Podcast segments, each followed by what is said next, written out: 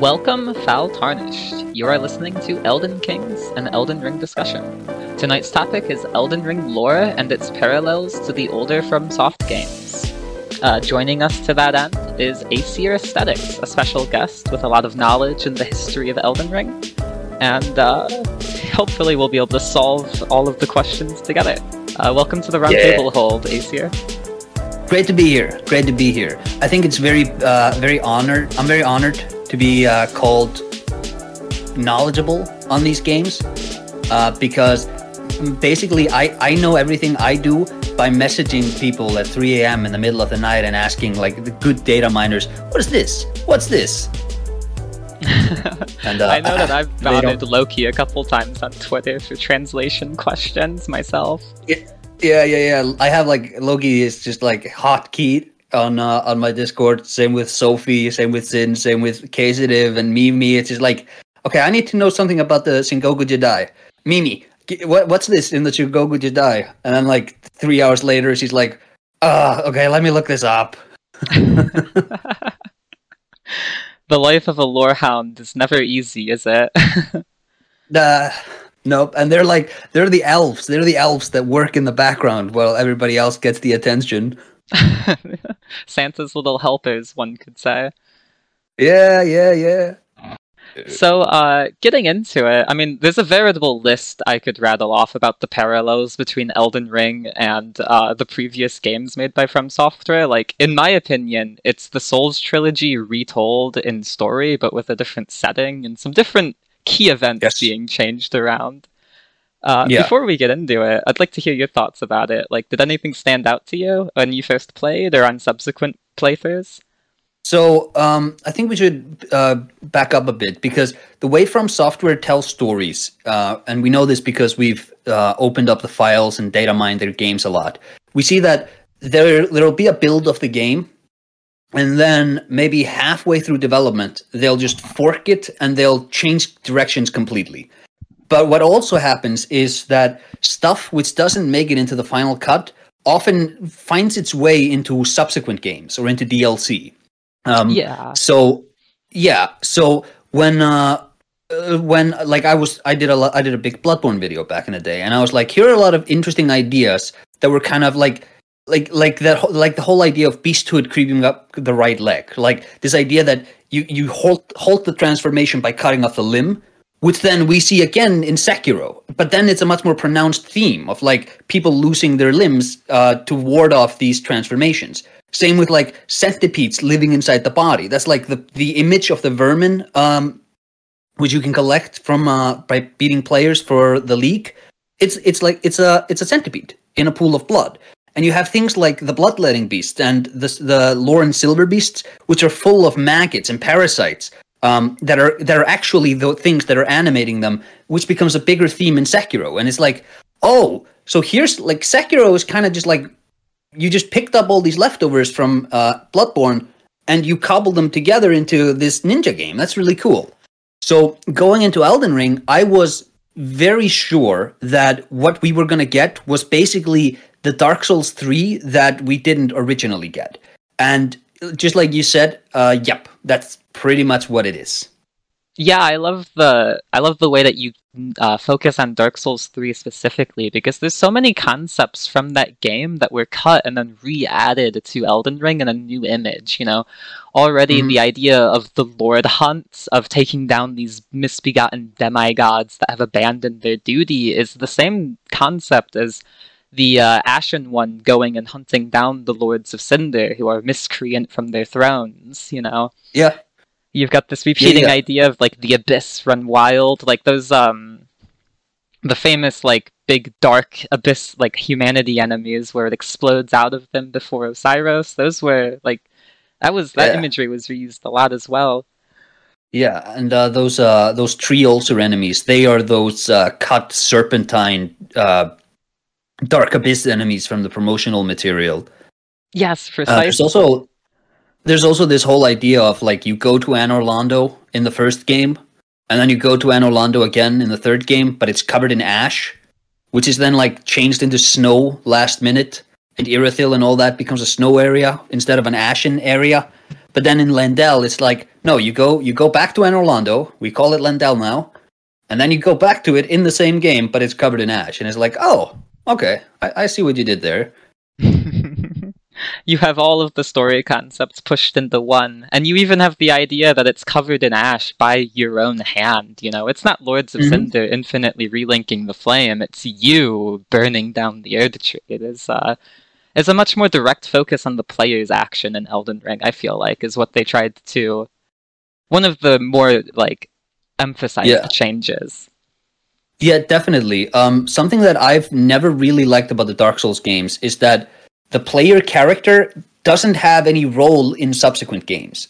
So, like in Dark Souls Three, there's no point where you can find um, like like an undead soldier wearing, you know, the the the um, say Oscar's uh, armor set, like the Elite Knight armor set or the regular Knight armor set, and like with just implication that oh, that's the that's the lingering body of the chosen undead. Whereas, like, remember that? Po- I don't know if you've played it, but there's that Pokemon game. I also haven't played it, but it, it ends with like the final boss being against Trainer Red, who's like the protagonist of the first game, and everybody's like, "Oh my god, that's so cool." Um, but that sort of that continuity is a lot more uh, tangible in Elden Ring because you know it's it's it's it's you all all the way out, um, and this whole narrative is built on the actions that you're performing, whereas uh, in previous games you kind of just show up after the fact. Yeah, that's um that's a very good point. There's much more there's much less after the effect actions in Elden Ring. Mhm. Like I feel like all of the previous games adhered to some extent to this three act structure where in the first act you are a normal person who is being thrust into destinies beyond your comprehension. Like in Dark Souls 1, you're an undead following the prophecy, but any undead can follow the prophecy. It's not until you get to Sen's Fortress and you begin Act 2 and you go to places that have not been accessed forever. And I think Yeah. that's sort of mirrored in Elden Ring, right down to the fact that getting up to the Altus Plateau requires reuniting both of the Dectus halves of the medallion, which sort of spiritually echoes re uh, Yeah. ringing the bells of awakening in a way. Yeah. And like that that reveal of uh, now you're in the golden plane uh, is very similar to when you first step into Anor Londo.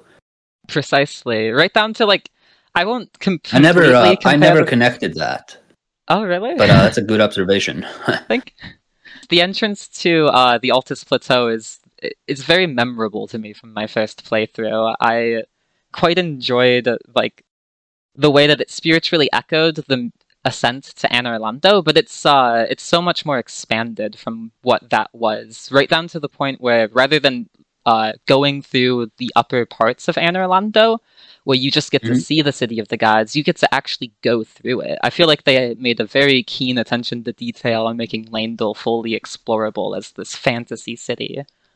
Yeah, and um, this was pointed out to me by Sophie from Sinclair Lore. But um, when you when you look at like the Erdtree and you look at Leyndell from the the opening areas, it seems really divine. It seems so godly and prim and perfect.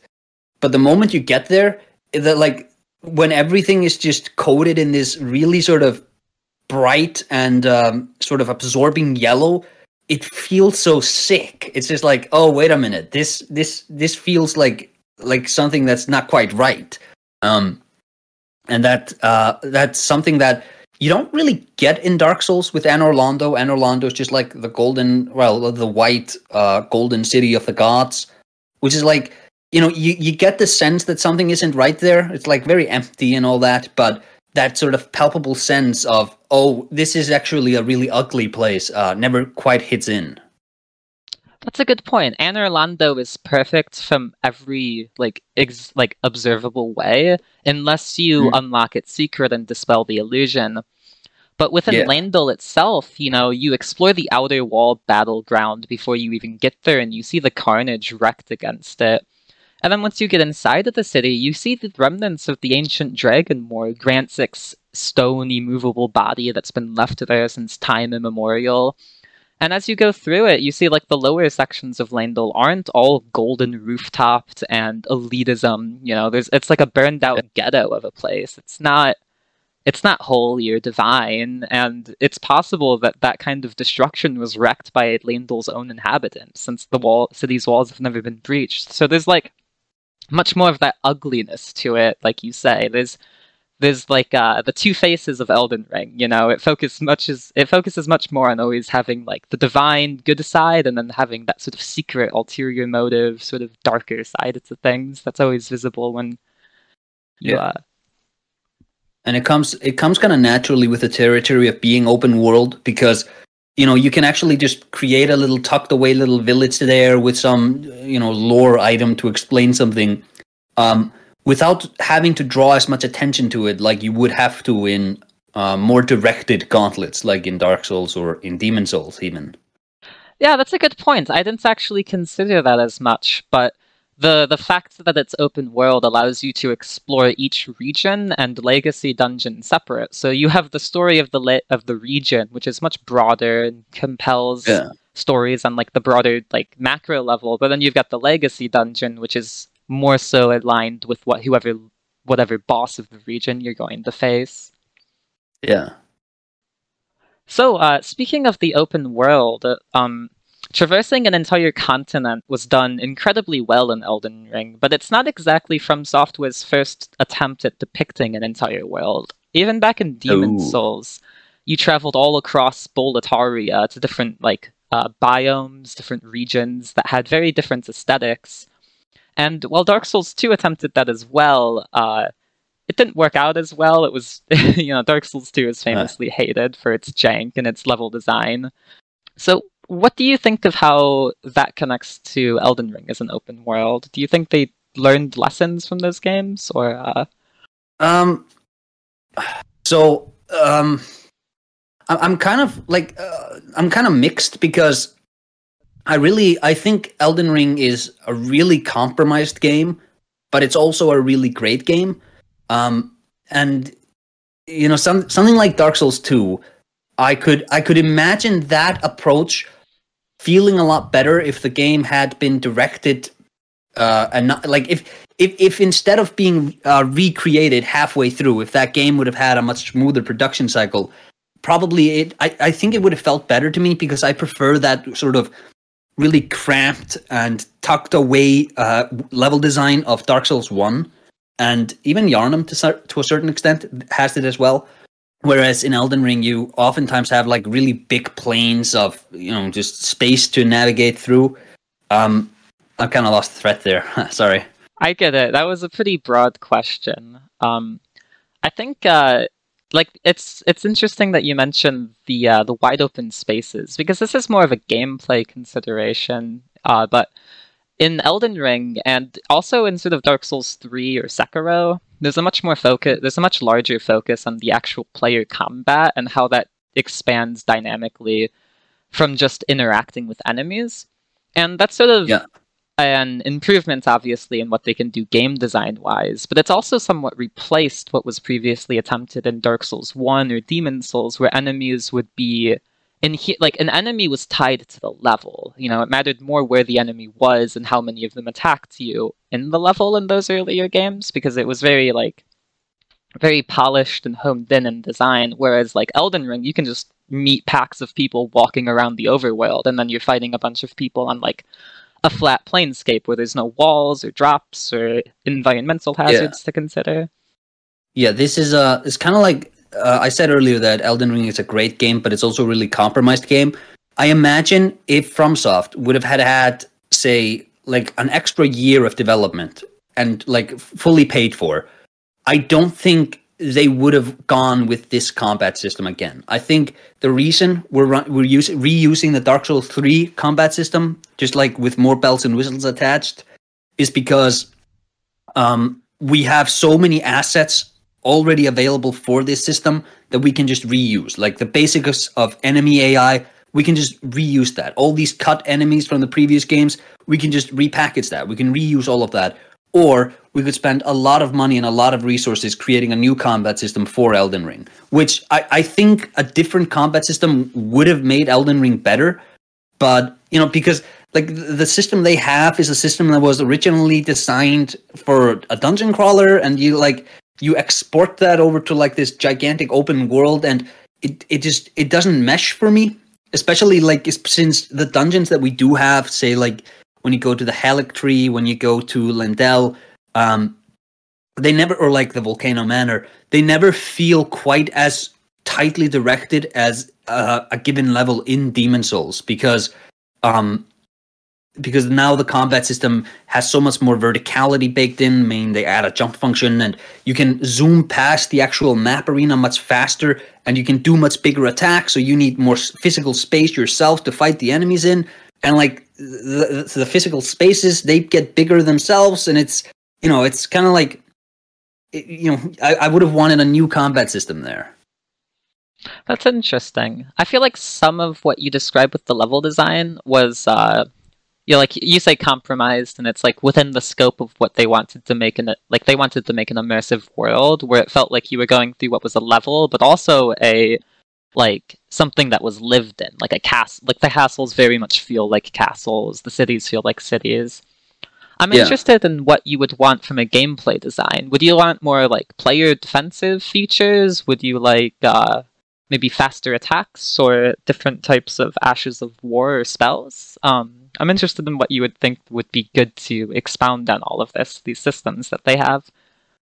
Oh, um, so I think the best combat system they've ever designed uh, is in probably Bloodborne, um, because Miyazaki explained that the purpose of the regain mechanic or the rally mechanic is that you're it's supposed to nudge you into the action more, right? Bloodborne is all about fighting for survival, and just by adding the rally mechanic, just by you being able to recover some of your lost health by attacking enemies, um, that you express yourself very naturally like that. So that fighting for your life sensibility that they were going for, it it comes really clean out just from that mechanic. Um, for Elden Ring, I think you really need to just distill what exactly you are going for with a comp like what what is the sense you're trying to uh, articulate with a combat system and design it from that? And um because if you just like i don't know i don't know if you can say that more defensive options would have made it good because i don't think uh i don't think we're really lacking for any you know specific mechanic right? If you if you build your character right you can have you can do basically anything. But for Elden Ring specifically, because it's an open world game, I think what I would have really liked, and this is probably not possible within the scope of the game, because it is it's kind of like a Shadow of the Colossus, right? Where what if the player could climb? And what if like you have climbing combat and now you can kind of just like jump on the walls and stab enemies from different directions like that? Um, yeah, because, like a sort of Breath of the Wild climbing mixed with Dragon's Dogma into like the sort of Soulsy. I can yeah, well, it, it, it, yeah, it, it it wouldn't even have to be like as liberating as in Breath of the Wild, where you can climb any surface. It could be like you can climb any surface that like you can climb any cobble surface or any surface with moss on it or something like that. I feel like uh, that would also feed really well into the exploration, where you can just like go up to a castle and you just have to like actually climb around it and figure out an interesting way in. You'd feel much more like an immersive adventurer i can tell you that having to scale castle walls and get around defenses that way rather than finding like the made level designed method of getting in. I yeah. like that idea. It would also create obstacles in the levels outside of combat so you can have more quiet time where you're just kind of like shimmying across a rooftop or like a windowsill trying to find your way in. And that kind of pacing is very important, especially the From Software when they design their games. Like, they like to have the players slow down in certain sections or speed up in others. Uh, the sewers beneath Leyndell being one of the best examples, where it's not only a labyrinthine complex that's over leveled compared to where you are before that, but it's also yeah. uh, once you get to the end of it, it's got a hard boss with a hidden altar behind it with a drop pit that's designed to make you go, screw this, you know? Like, it doesn't want you there. That's the feeling they want to make for you. Yeah, I think the subterranean shunning grounds and like the whole sewer area is probably the best level in Elden Ring. Would you yeah, agree? from a typical Souls standard, I can I would agree with that. You know, it's one of the most tightly designed. It holds to a lot of the old hardcore, like damaging and punishing motifs. It's confusing. It's got verticality. It feels like it, they could have just cut that section completely out of Leyndell and packaged it as a Demon Souls level. You probably like it would probably feel a, a bit weird. It's not quite as um, dungeon crawlery, and it's a bit kind of uh, it's just because it's like a, it's a one it's one giant contained level, whereas Demon Souls always broke them up. But it definitely fe- I think feels the most sort of dungeon crawlery, which kind of goes back to well, you have a this you have a combat system built on the back of a dungeon crawler, and you have enemy AI, which is built on the back of a dungeon crawler. So, what levels do you think are naturally going to, you know, bec- come out the best when you play the game? Well, the, ones that are closer to being dungeon crawlers, because that's what the system excels at. Yeah, it's like uh it's interesting that you bring up how they reuse Dark Souls 3's engine because it really has the idea with it that previously Dark Souls games were very much designed around what the gameplay would evoke. But at this point, where they're working off of such a broad basis of what they've already made, they're sort of reusing the basic gameplay features and they're adding story elements around it to make you feel immersive. But in doing Yeah. so, it feels like they lost some of what the core gameplay could have been designed around to evoke the feelings, because it still, like you say, evokes that dungeon crawler feeling. Yeah.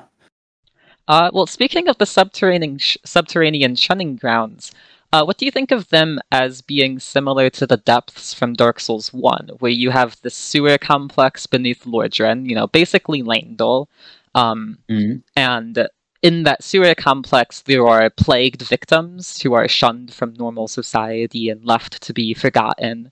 And of course, beneath that is the broad Lost Izalith Blighttown place, but the idea is that beneath the sewers is somewhat a source of the affliction, the plague, but then also the flame of chaos. You know, in both cases, you've got the Roach of Izalith, and then you've got the Three Fingers. Um, sort of a very interesting parallel to me.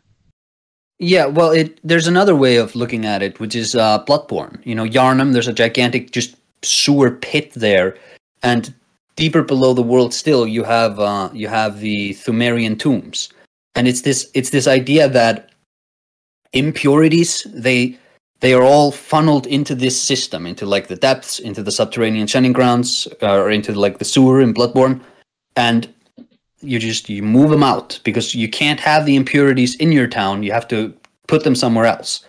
But where do you put them?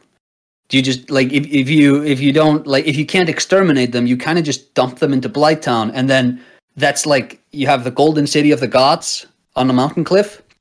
Then you have the human world of undead Burg. And beneath that you have the depths. And beneath that you have blight town. And it's just like it gets progressively and more and more impure as you go further down. Yes, and we see that sort of uh, most clearly defined in Sekiro, where it's very much a game about the flowing waters of Ashina and how they Mhm. they they flow from the divine dragon within the divine realm. Uh, and the Fountainhead Palace is built at the foot of the divine realm, so much so that it's somewhat part of it in a nebulous sense. And from that, you know, it flows to Ashina and all the way down Yeah. to the sunken valley where it accumulates into those poison pools because it doesn't purify completely. All it does is cleanse and take those uh, diseases and curses away and they pool in uh, elsewhere. And i mean that that has been used in i think pretty much every souls game. You've got the valley of defilement you've got blight town you've got the place where the rotten is in dark souls 2 i don't remember the name. Um, Ah, Farron Swamp is sort of that method, and it's very interesting to me. I feel like because the vibe of cleansing but not purifying is definitely used again in Elden Ring, with uh, Malenia's Scarlet Yeah. Rot being a prime example, but the Omen and Scarlet Rotted Elbenor being somewhat lesser parts of the same whole. yeah. It's all that uh it's that it's that whole idea of Kegare, which uh I've talked about so many times. Ooh, would, would you mind if I asked you to talk about it one more time? yes, that's no problem. Have you read about Kegare? Honestly, I'm not sure if I have. I'm assuming it's a Japanese concept. Yeah. Yeah, yeah, yeah. So it's it it Kegare basically just means impurity, but it can also mean corruption and these two words aren't really good for describing it, but they're the best words that we have. So the basic idea, and this is like what the games are about, like big picture too. The basic idea is that um, there is a natural, orderly, good, harmonious relationship with things in the world. But once the boundaries that enforce that sort of harmonious relationship or order, once those boundaries become muted, they they allow for forces to reshape those boundaries, kind of like just the Elden Ring itself. You know, the Elden Ring exists and it dominates the order of the world. But the Elden Ring can be changed, so the order of the world changes. Um, but for Kegare specifically, um, it's it's really good to think about it in terms of like flowing water, where, and I know it's it's it kind of it kind of sounds a bit chaotic because jumping between this stuff, but Kegare is a spiritual idea, right? So it it has physical properties, but it also has like socio social uh, properties and physical properties. So if you have just a body of water, and um, yeah, yeah, you have you have a waterfall, and that waterfall creates a river, and that river runs through the land, and it picks up all the impurities in the land and it moves them away. And this allows for um, this allows for life to flourish, right? Trees and all these different kinds of ecosystems of animals they they habitate around the flowing water. But eventually, the water stops moving, right? You enter a lake, which is just like a still body of water. And what happens there is that um, parasites they hatch their eggs there, right? Because the waters are still, so the eggs won't be swept away in the river. And uh, impurities they just kind of get dumped into this pool of stagnant water, and so the water in, instead of becoming a purifying agent, it becomes like a seedbed of rot. And the idea with Kegare is that if you touch the water, you you in, you inherit that sort of spiritual impurity on your body, and you need to wash yourself. You need to go through some sort of cleansing uh, ritual in order to become clean again. Another, but like it, it's not just flowing water, right? So if you if you find a dead animal or a dead person, um, that person like that that corpse is also a seedbed of impurity. Like, and if you touch them, you can also get kegare that way. And it kind of it it follows you, and it's kind of like it's kind of like um, gum on your shoe. It's just like it it's stuck to you until you can remove it. And the reason like a corpse would give you kegare is because like um like blood blood is pure when it's inside the body. Feces are pure when they're inside the body. But once that boundary is crossed, it becomes impure which is like why childbirth, for example, is impure, and you need to be really quick and orderly about like cleaning that whole thing up and doing all the proper rituals and such. And for society, for example, like if the emperor dies, you need to be really quick about finding the new emperor because the the longer that sort of opening is, the more um, impure forces are able to enter that void to, to, sort of try to reshape it into something else. Um, you can see this in Elden uh, in Dark Souls, for example, with you know you have the you have the way of the world, right? It's fire, and then the fire goes out, and it becomes the world of darkness. But Gwyn says, "No, I don't want that to happen," and he he stagnates that sort of flow of time. And instead of uh, a graceful, like natural, orderly way of the world, um, we get stuck in a prolonged age of fire long past the time where this order can actually sustain the world and everything begins to stagnate and corrupt itself.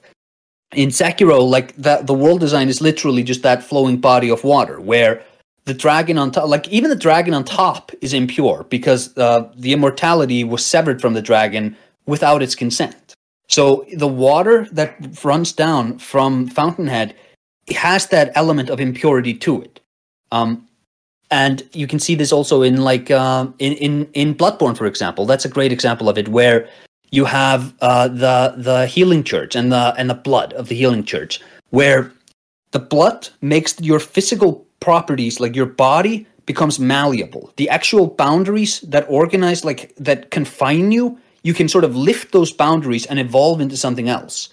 But if you if you can't um, if you can't guide the process, you just become like this horrible, uh, horrible beast.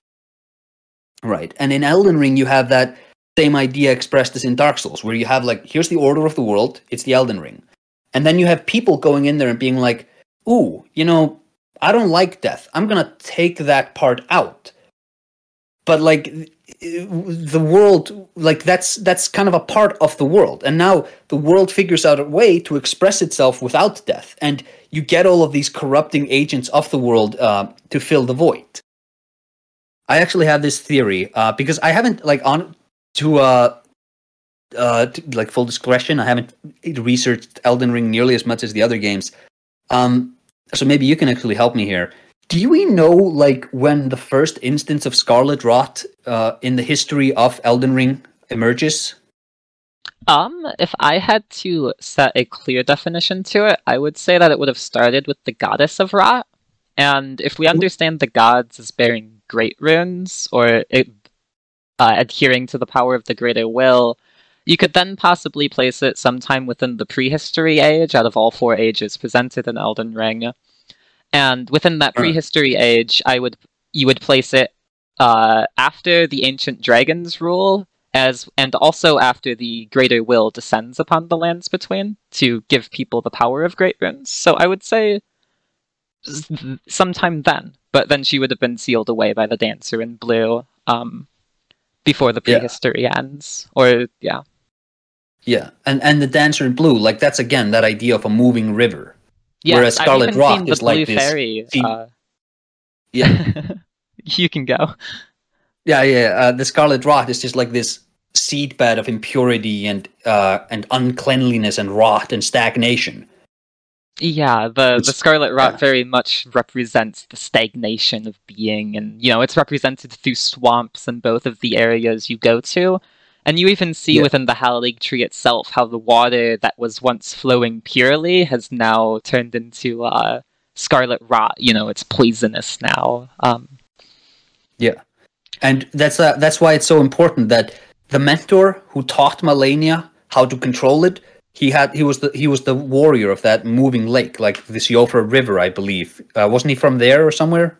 Yes, I've seen uh, people say that the Blue Fairy, I think this was Little Church lore on Twitter, but the Blue Fairy in many Celtic myths represents a river in its concepts, like blue being associated with uh, water. So, yeah, given and, and Siofra find... being uh, being like Gaelic or Celtic for fairy. Exactly. I think I've seen it pronounced yeah. Shifra as well, if you're getting into like Gaelic and Irish pronunciations. But I mean, Siofra is how I said it for a very long time. uh, yeah.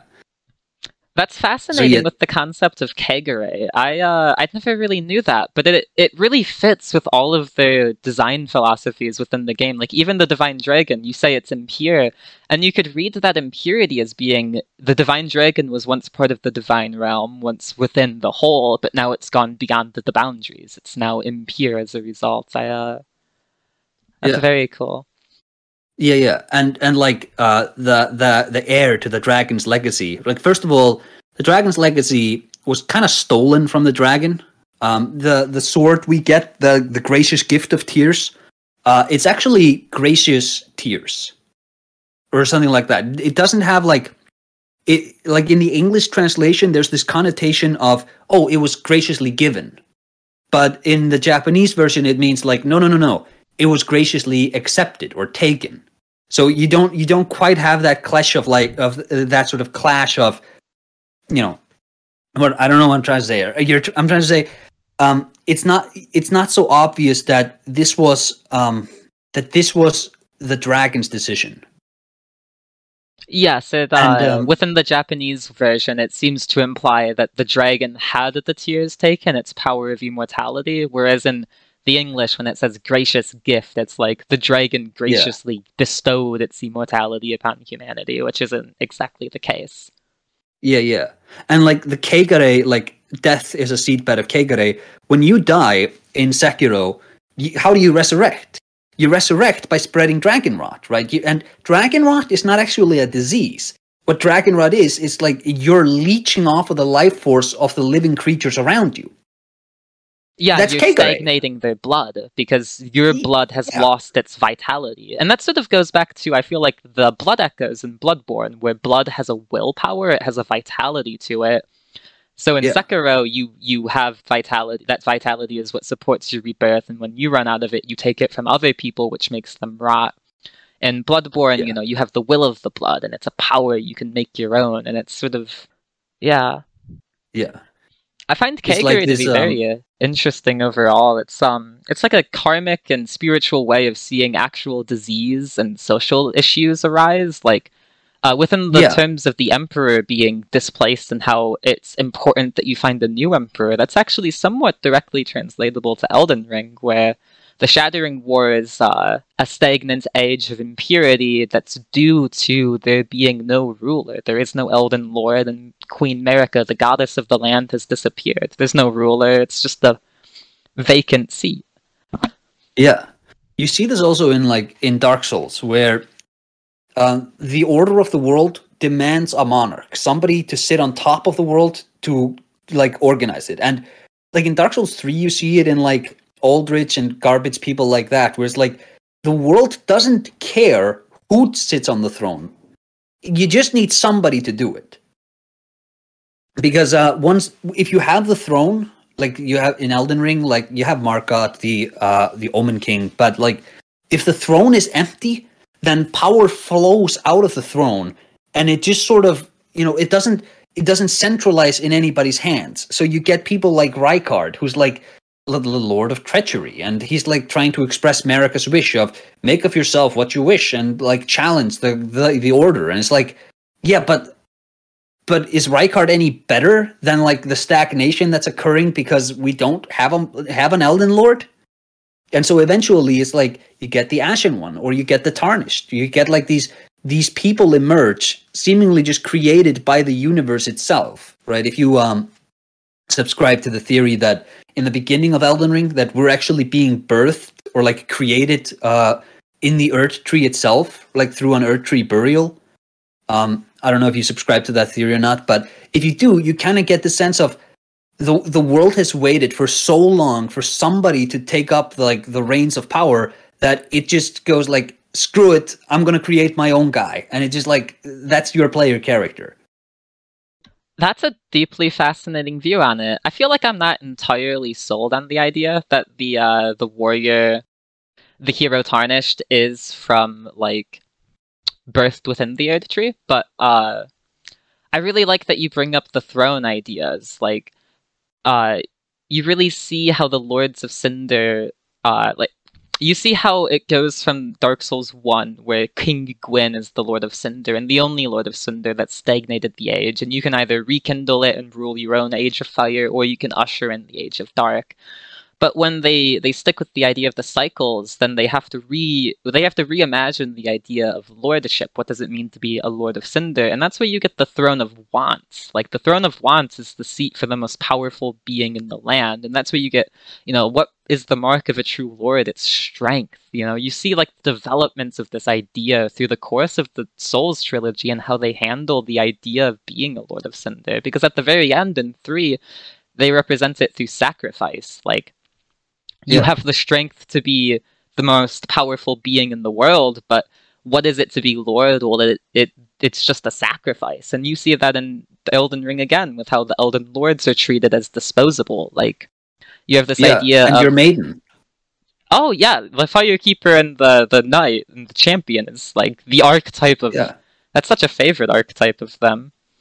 Yeah, and I love I love Vike. I think Vike is possibly my favorite character in Elden Ring because he's he's um um he's just like this guy. He like FromSoft loves to do this idea of repeating narratives in their games. So like if you've ever wondered why Laurence and Micolash from Bloodborne have the exact same backstory and are trying to do the exact same thing, well, it's because they used to be the same person, but then FromSoft they wanted to they wanted to take the character into two different directions so they went let's just make it two characters.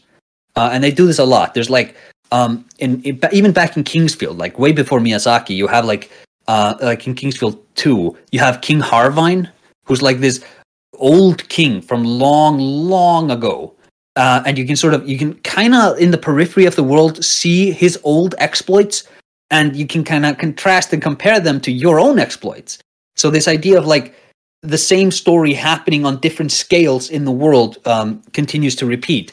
And oh, I lost the I lost the thread again. What was I talking about? What were we talking about in Elden you Ring? were I think you were driving Right. towards the cyclical aspects of souls repeating stories by like in, Yeah. expounding on one story by having it echoed in another. You know, like Bloodborne has the Pthumeru uh original like like city of the gods and the vampires, but then you've also got Loran after that, and then you've got Yharnam after that, and they all f- undergo like the same sort of transformative process and either evolve Well, or I- evolve. But I, I would actually argue that uh, Loran came before Yharnam.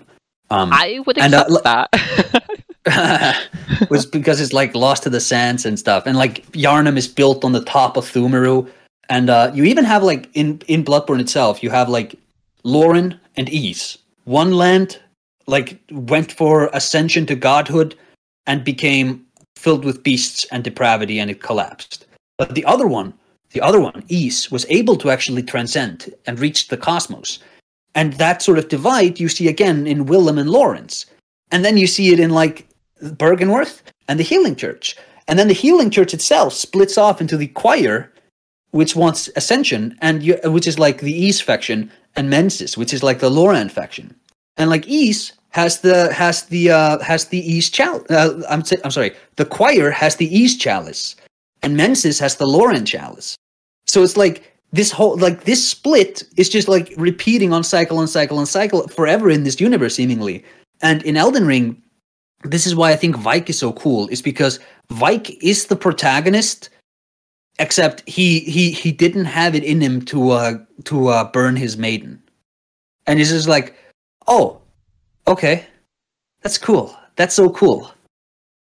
It is very cool. I, like we were saying earlier, Elden Ring makes the player much more front and center and within the narrative, but it also gives them rivals, which I adore. Um, like Yeah. you know, like front and center within who, like the guy still alive is Gideon Ofnir, the leader of the Round Table Hold, the one who's got an audience with the two fingers before you, and who is expected to become Lord until you come along. And the reason he hasn't yet is because he's like, "Fuck it, I'm gonna be all knowing."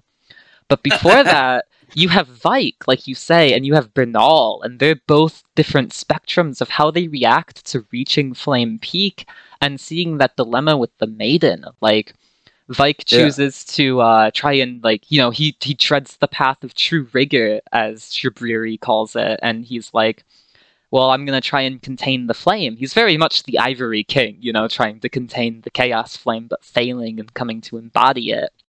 But then you have Yeah. Bernahl, who's like, he goes on to Farum Azula and he lets his maiden burn himself herself, but then he falls to nihilism. It's no longer worth it to become Lord. What's he fighting for? So he joins Rykard. Like it's it's fascinating. Yeah, that's um, that's definitely a, a from softwareism where it's like, um, the different like the different aspects of the of the cosmology and of like the, the fantasy universes they're all expressed with these different characters. So like do you do you do you kindle the flame or do you let it die out? But what if you do neither? What if you just kind of like sit back and watch what happens? Well that's aldrich. That's aldrich. That's aldrich. That's like oh yeah he's just like sitting it out waiting in his own corner. He like has dreams of the dark age and he like there's I think there's a line that talks about how he loves to uh, submerge himself in still water, which goes back into like Kegare and how like he's like the he's the king of impurity because he his age is not an age of fire, it's not an age of dark, it's an age of the deep, right? Of the rotting seedbed of impurity that it, that lives in deep waters, deep still waters, and he just wants the stagnant rot to continue forever. Um, and like you said, like with Bernahl or uh, or Vike, you have there are these different ways in which the world can go, and we're, we can't actually show that to you, right? You can't make the decision to not burn your firekeeper because like the story has to happen. But it's an important decision, so let's look at the ramifications of making that decision. Here's Vike. Yeah, it's storytelling through demonstration in one of the like most perfect ways I could imagine. You learn more about what you could possibly do through it seeing what others have done. And like I mean even in Dark Souls 1, you the player is seeing what Gwyn has done. It's what leads you to your own decision, even if it's not a decision because you're playing a game and it's on rails, you know, it's hmm it makes you ponder in the best way possible. Yeah.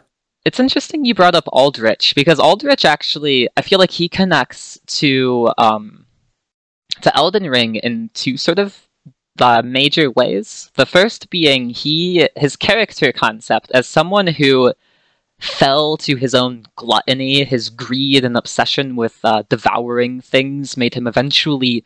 Uh, his form fell to a pile of sludge, and he became that like sludge pile we see. That idea of being devoured by your own greed is something that's repeated in Elden Ring with Rykard. He, uh, on the moments of being devoured by the Great Serpent, something he willingly did to suit his own ambition, he has this vision of devouring the gods.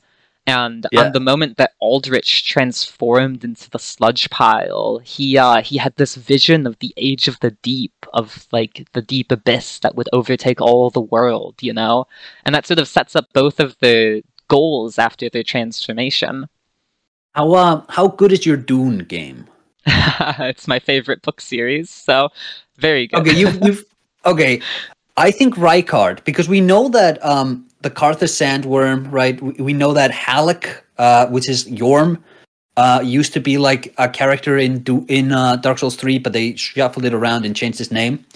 I think Rykard is like, what if the God Emperor of Dune was a character? Because like, if you look at it, he's like he looks kind of like the God Emperor, right? He's got like the face and he's got like the serpentine worm body and like he's got two hands. And what does he do? He has like like the God Emperor of Dune has like the golden path where he's gonna impose tyranny and cruelty upon humanity in order to breathe within the very DNA of humanity the desire to be free, to be you know to free themselves from this. And Rykard's kind of like, well, what if we had a character kind of like this who voluntarily goes through this horrific transformation in order to become something that's able to overcome the order of the world. But with Rykard, it's like, okay, and also he's a monster. I I actually very much believe the possibility that Rykard in his method of transforming into the serpent is similar to like how Leto takes the uh the little makers into his flesh and that begins the Yeah. transformation. And especially within the design, the way that his face is on the snake, like it really echoes Dune 4 covers where you see the big human face on like the the worm body. Like I uh I'm very with that. And I also think that Marika may be inspired by um by Leto in sort of personality. Like if you read uh, like in Dune 4 is basically Leto plotting his own death. You know, he's allowing things, you know, plot machinations to go and he's letting it sort of happen without knowing the full breadth of it. So I feel like Marika echoes that in some way as she shatters the Elden Ring, expecting her own sort of sentence into being the vessel of the Elden Ring rather than the queen goddess within. So she's going to be trapped within the Erdtree forevermore, most likely. Similar to how L- Leto, after his own death, becomes the uh, the worms of the next age, so that he can s- continue to guide humanity. Re- Marika Yeah. still is the vessel of the Elden Ring. She still guides it.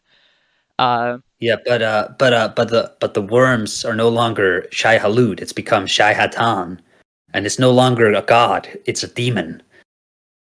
yeah, she has her nature rewritten, and Leto is villainized after his Yeah. descent. You know, he goes from God Emperor to villainized demon. Marika goes from God Queen to villainized uh, villain. You know, like. And, Yeah. and even the Golden Order, you know, like the Golden Order to ensure humanity's uh like well-being, the Golden Path to ensure humanity's Yeah. well-being.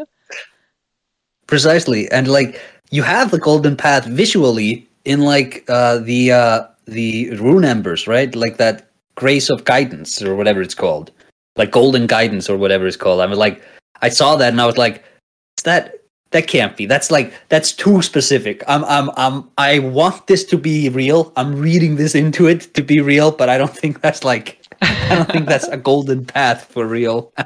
it's a little bit of a stretch, but I can see the heart in it. I admire I admire it, even if it's a bit of a stretch. yeah. Yeah.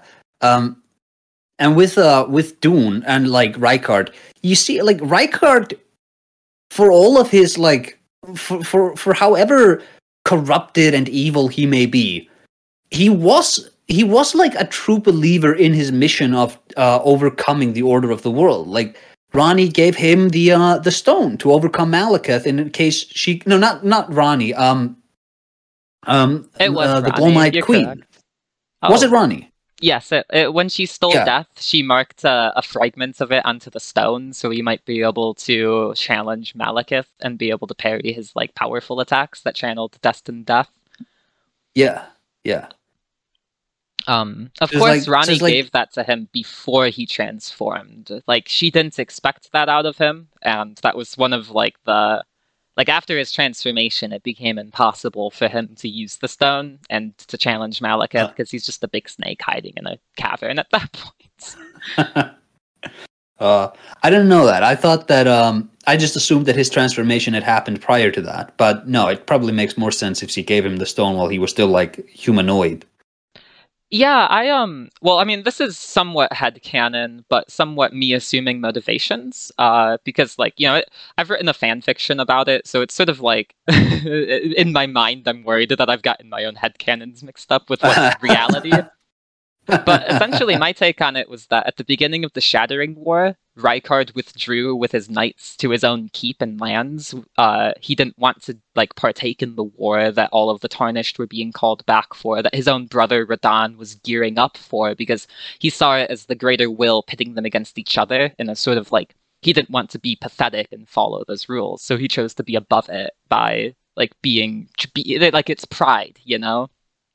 Yeah. So that pride continues, and he uses his power and his mights to gain power. Like he goes around probably like taking uh, money like from peasants, from elites. You know, he's just taking everything he can to amass the power he needs to rise against the gods. But it's not enough. You know, Radahn is pushed back from Leyndell. He goes to Stormveil to attack Godrick, and then he goes back to his own Redmane Keep.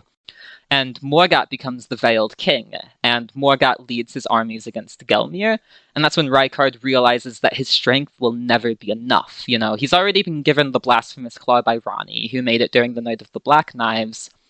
But at Mhm. this point, he's like, I can't even get to Maliketh. I can't even take Leyndell. What's the point? I need more strength.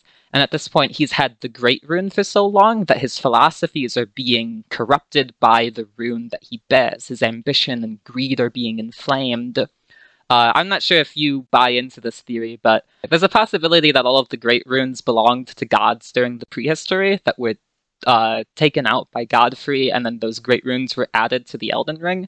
It's what Rogier talks about when he says that the Elden Ring used to be malleable and it used to be able to have more things added to it.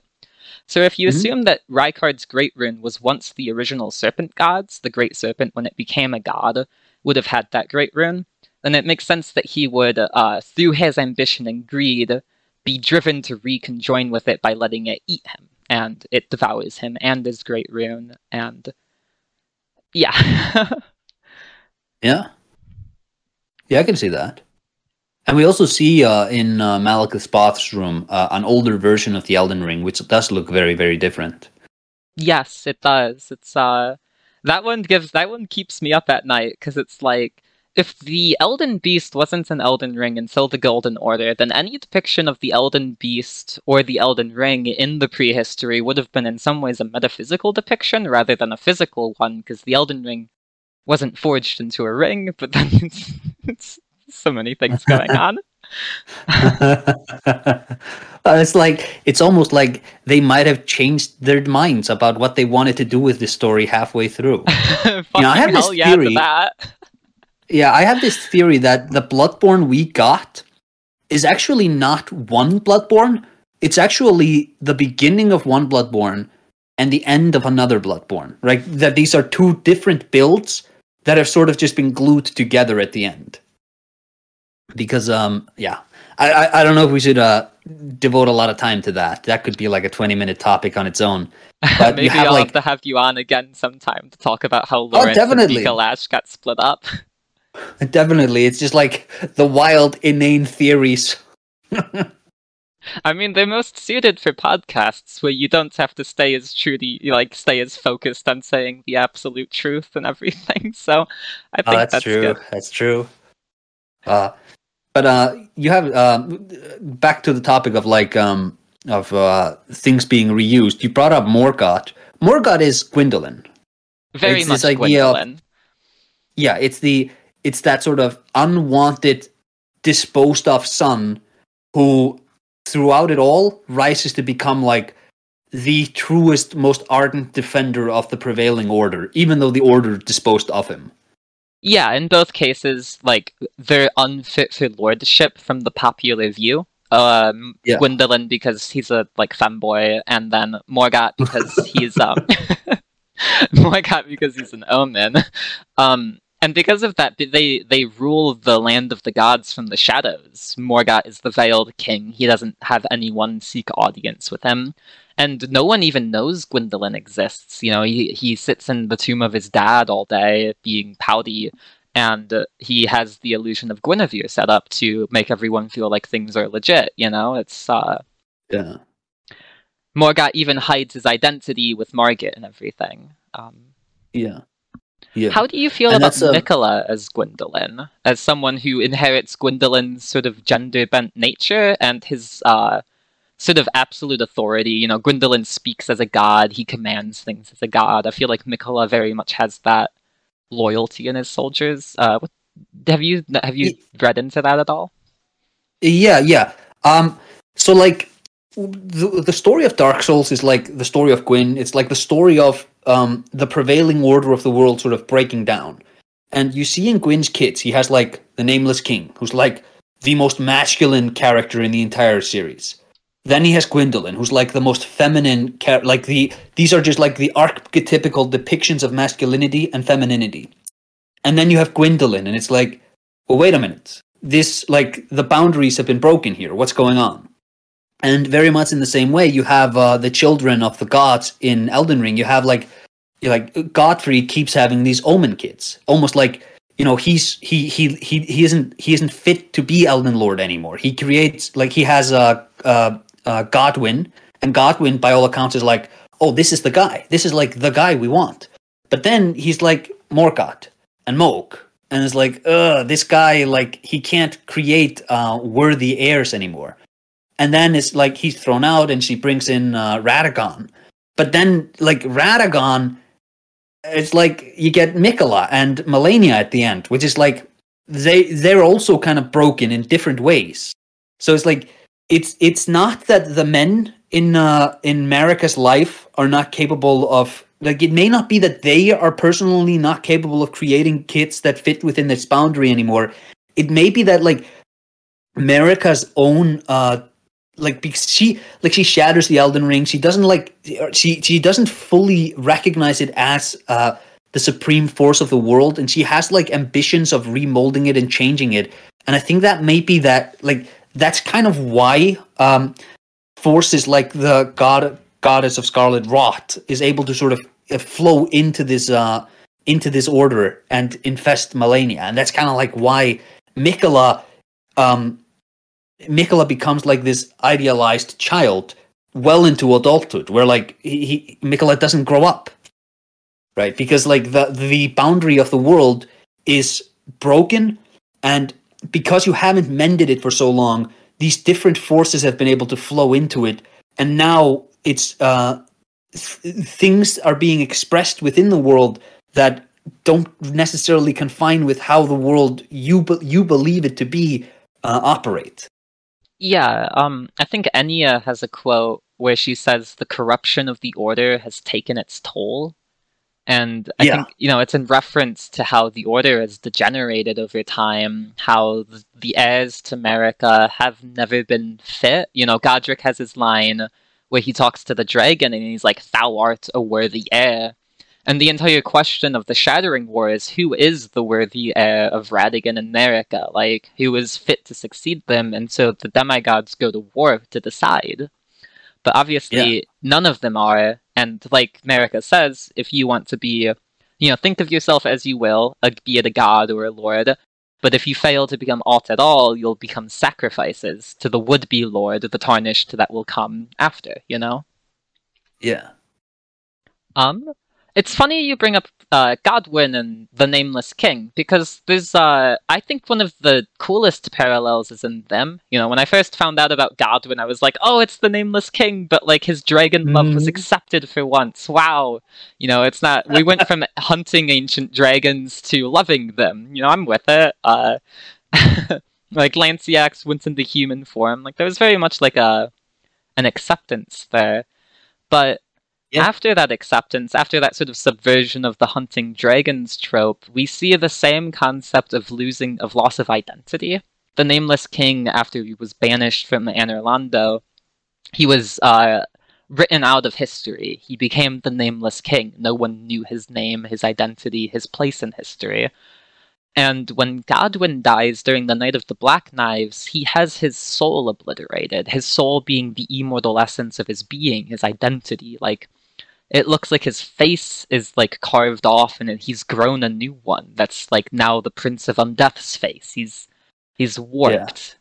So um uh I think uh again you have like uh this idea of like kegare where the physical and the spiritual there's like a harmonious relationship and once you mess with it things go crazy. So like he he becomes a gigantic weird fish mermaid man. And um I, I'm wondering which is your favorite ending? Uh, I'm sort of torn on it. Personally, I I'm honestly sort of a Marika apologist, and bel you know I, I like Muriel's quote where he's like, "Believe in the golden order that blessings will flourish again." So like, I'm very much a perfect order type of person. Like, repair the great ruins and a mending philosophy that solves the Elden Ring's dilemma. But Yeah. I, I mean, I don't think it's a perfect and lasting piece. But like, none of the endings are very much ideal in their own purest sense. Like.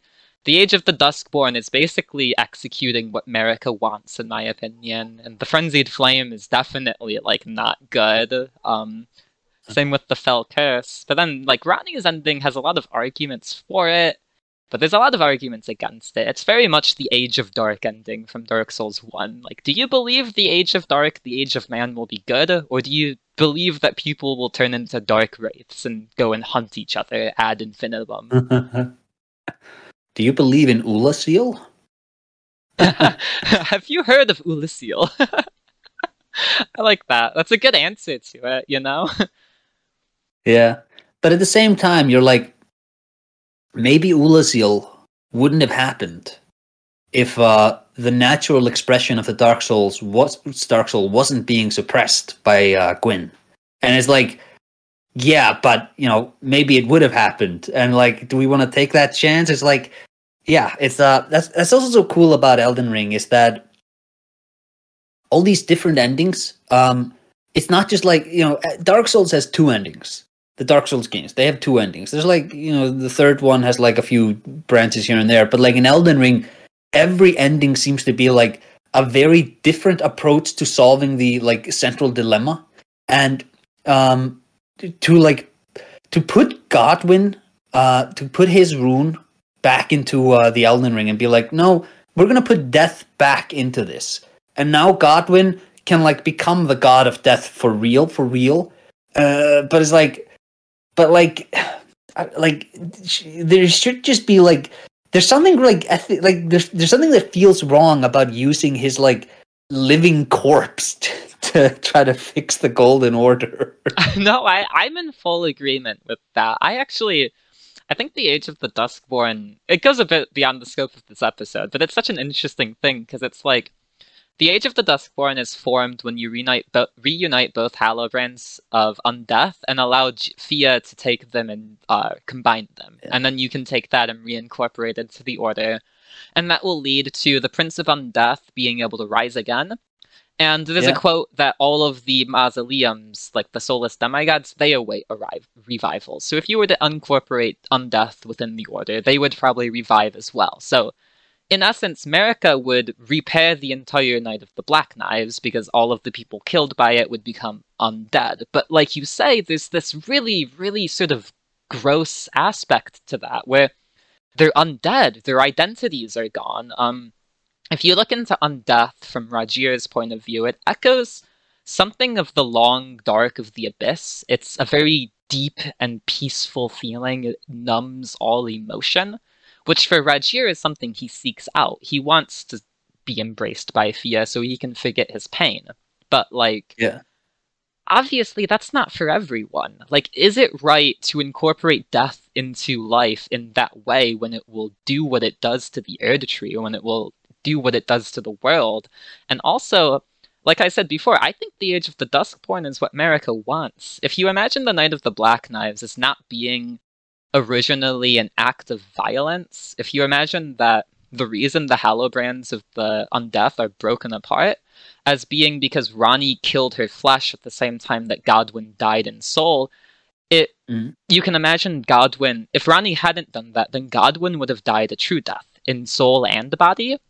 But then the Hallowbrand would have been instantly formed. It wouldn't have had to be reformed by the Tarnished, it would be together from the get go. And in that sense, Yeah. you can imagine Godwyn is rising again, and if Marika's behind that plot, that may have been her intention, that she could start an Age of the Duskborn to avoid the shattering rather than ensure it by killing all of uh, her demigod children when she realizes that Godwyn's ritual didn't work, you know? Yeah. Have you ever um, have you ever taken a close look at the uh, the image of the Hallowbrands? I have, and that's something that definitely comes from Dark Souls. It's the Eclipse, and I mean, Dark Souls 3 is all about the Eclipse, baby. Like, yeah, but but there's something else. the centipede. Centipedes. Yes, the Yeah, centipede of and immortality. Centipedes, they're they're Mukade, and Mukade, they're born from impurity. That makes sense. That yeah, I mean the Yeah. centipedes are the infestation within Sekiro that causes immortality, and I mean In even in Bloodborne- Elden Ring. Oh, go on. The vermin, the Yeah, vermin in- from Bloodborne. Yes, that's a perfect. yeah, the example. the item description uh, explicitly states that vermin are born of the impurity of mankind, or something like that. So you're like, you look at this rune, and you're like, this thing doesn't like. Oh, I don't know about this. Like, it, I know what it's made from. Do you know what's Uh, interesting n- about the fact that the eclipse has that centipede motif? It's um the Golden Order fundamentalists. They use the golden centipede as a fetish representing their worship of the Golden Order and Marika. But that centipede actively represents the thing they hate, undeath, Like a union of tropes. Isn't that something? yeah i think it's so interesting that like uh, y this this act of shattering the boundary of physical and spiritual life manifests as a centipede which is like because it's an impure act because like you're you're you're separating the holy boundary but uh yeah yeah, yeah. Um you're you're eclipsing the holy sun. I, I like Yeah. that idea.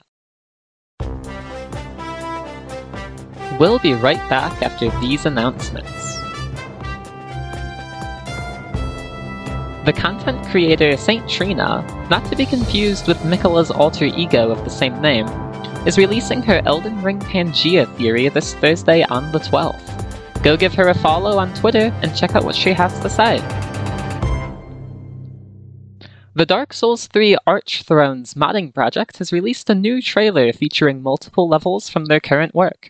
It's an incredible mesh of animation and level design from every game in the series being ported to DS3 to create a love letter to the developers for making such an awesome game series. Links below. Do you too wish to be all knowing? Are you a provincial tarnished seeking new meaning in life? Do you long for an invitation to the Round Table Hold? Well, you're in luck, because the leader of the Hold, Gideon Ofnir, is taking applications for newly opened positions. Previously held by an assortment of low-life commoners, these positions were opened up by Ofnir's very own daughter, Nepheli Loux, when she literally killed all of them. Work requirements include, but are not limited to, seeking out new information, slaying the miscreant demigods, making tea for Enia, whispering about how cool Ensha is, where she can overhear you, and massacring helpless Albinaurics. If you feel like you're the right fit, call 1 800 Tarnish. Finally, I, Gideon the Half Knowing, the YouTuber, have finally finished my Elden Ring New Game Plus 10 Let's Play. The finale episodes will, re- will release over the next two months and cover much of the endgame of Elden Ring, including strategies on how to beat certain bosses and lore discoveries about the game as a whole. Perfect for putting on in the background while you do your own gaming. Now let's get back to the episode. Another, uh, getting into the undeath and the idea of holiness and uh, like unholiness, both stemming from the same source. We have Fia as an echo of the Queen of the Vile Bloods, Annalise, where she is someone that's hated by modern society, by the church specifically. In uh, mm-hmm. Annalise's mm-hmm. case, she's attacked by the Healing Church's executioners.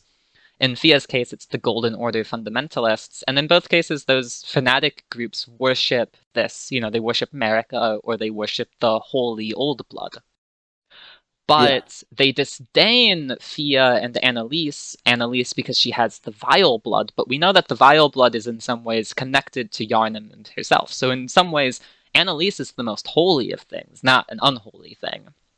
And I think yeah, we see well, that again. Oh, go on. Uh, you probably know Bloodborne I, better than I do.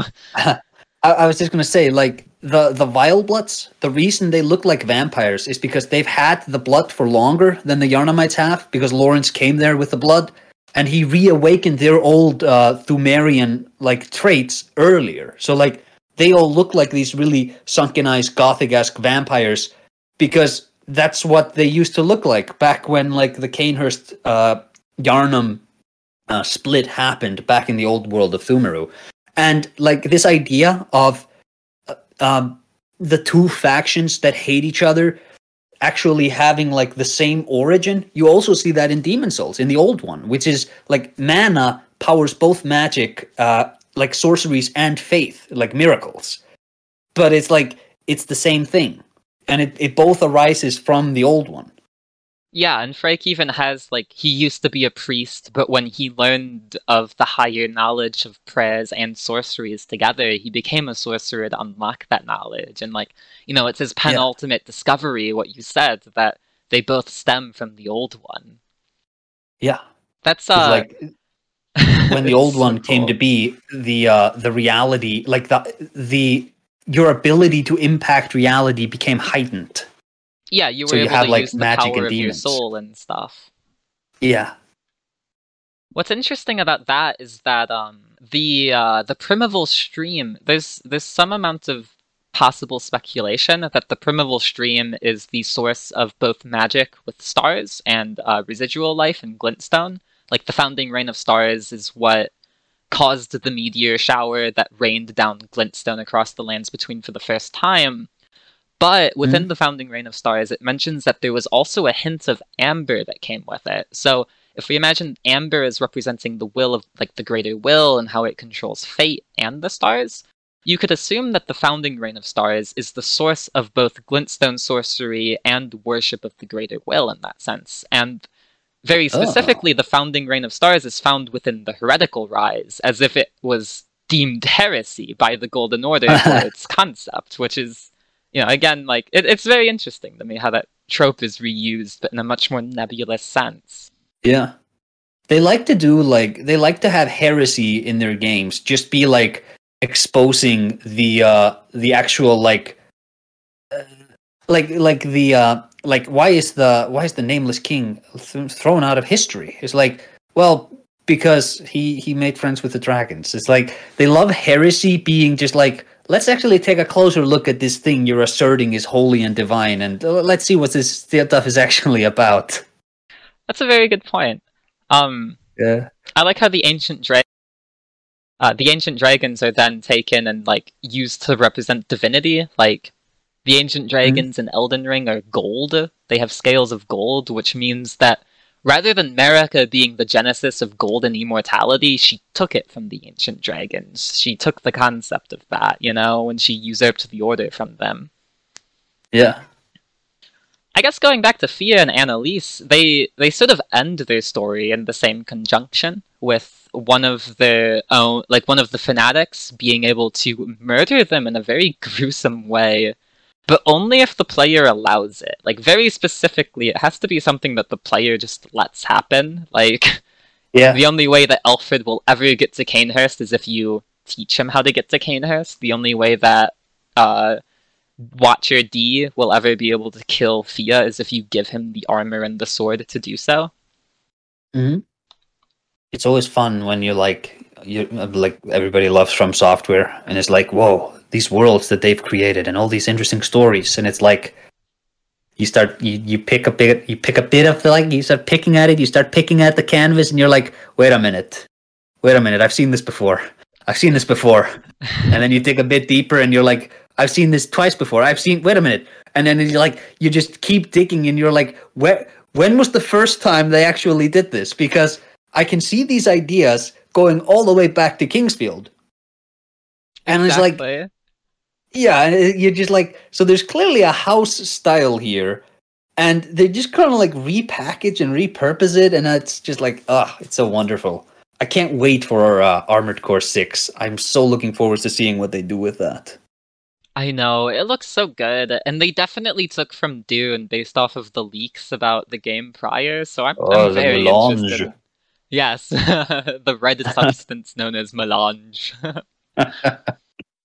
Uh, I think Villeneuve made a big mistake in the movie to uh, because in the books, Melange is described as being like this azure blue, and I think he made a big mistake not making it blue in the movie because, like, oh, how how cool would that have looked? It would have looked pretty good. I respect Yeah. the adaptation he made, but I don't think it properly captures what Dune is, sadly. Like, it, it doesn't capture the political thriller of the dialogue, it more focuses on sweeping, establishing shots, which just isn't exactly the style of the book, but it's still a very good movie, despite those flaws. Yeah, the the book, the like the book, uh, the Dune books are like.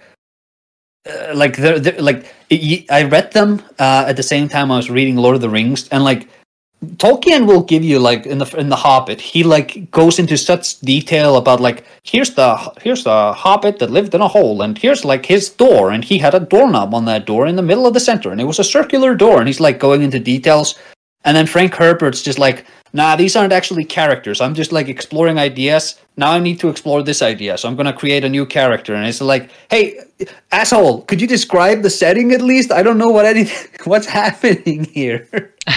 so much of it is left to your own imagination because it's very much just the dialogue. It's the it's the philosophy before it's the reality. That's a very good way of like describing it. Where like Tolkien just he goes into such minutia over how the world looks, how people look, what they do, what they you know. It's How their languages work and such. yes, exactly. He tries to make a mythological world, while Frank Herbert wants you to think about your life. Yeah. I think uh, I think uh, yeah I think I think basically the same of uh, the Dune movie. I think it's really good. Um, uh, but I I'm hoping that the second movie uh kind of kicks things into overdrive and like let's actually like explore the ideas of Dune. Um, because I think that's a, a much more interesting thing. I also like I I don't like Timothy Chalamet as Paul Atreides. I think he you you I, I would have wanted somebody a bit more like a bit more a bit darker. Timothy Chalamet is just like a weird cricket man or a he's a grasshopper bit boy. he's like a moody teenager. I, it doesn't fit uh Paul's Yeah. commanding air as much. Like I think they cast him because he's like King Henry in some like British drama. But Yeah. he uh he I don't think him or his mother capture the role very well. Like Paul is very much a character who starts as something of an earnest young man, but within Yeah. coming into contact with the horrors of Dune and what it's required of him to like do things, he becomes a harder person, and he he captures that commanding aura that's sort of there from the beginning.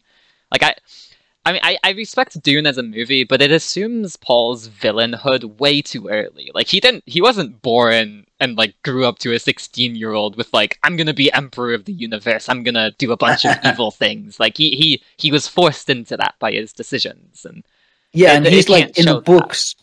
Yeah, and, and in the books he's like like the whole of Dune Messiah, and I think Dune Messiah is the best one. Dune It Messiah is, my often favorite rated. book. I yes. Yeah, I think it's the best one too because it's the it's the only Dune book where the conflict of the ideas is like the driving like it's driven by the characters and like their love for each other and like Paul has this vision of his wife dying and he doesn't want to like make that vision come true so like it's just like and it's like he he he's constantly struggling against I don't want to be in charge of this machine but if I put my like if I let if I take my hands off the steering wheels things are going to get even worse and I know that because I can see the future Exactly. Like Leto says, he's created a holy obscenity, and that starts with Paul as m- the Messiah to Leto's God Emperor. He sets up the world that will follow, the idea of needing Yeah. control to keep things from going to anarchy and destroying themselves. It's uh, it's sort of tragic.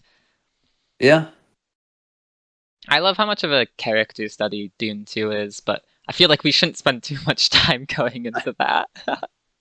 yeah it's not the per- it's not the purview of this conversation it should be though.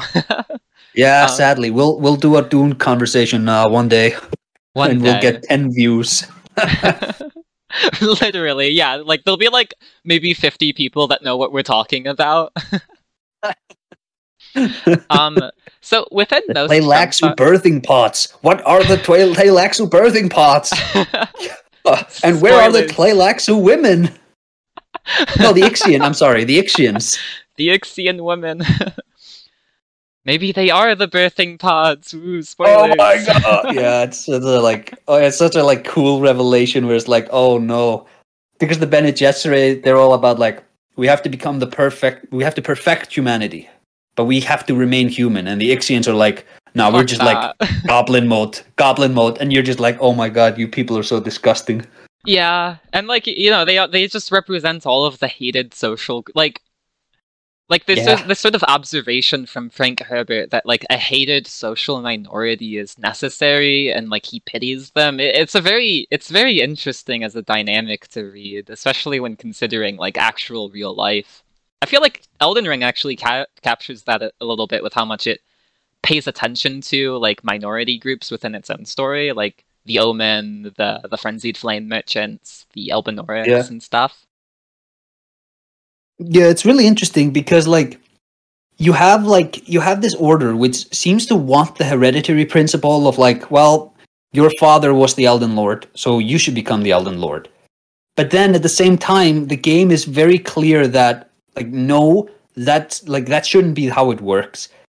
But it, it doesn't tell you like uh, that's that's so cool about the endings is that you can reasonably take any single one of the proposed endings and be like, this is going to be a disaster.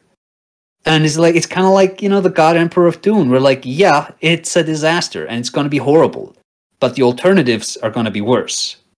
Exactly. Like uh, someone has to take power, someone has to do it. Otherwise, like you know, the alternatives are worse. Yeah. The alternative is Aldrich. exactly. Um.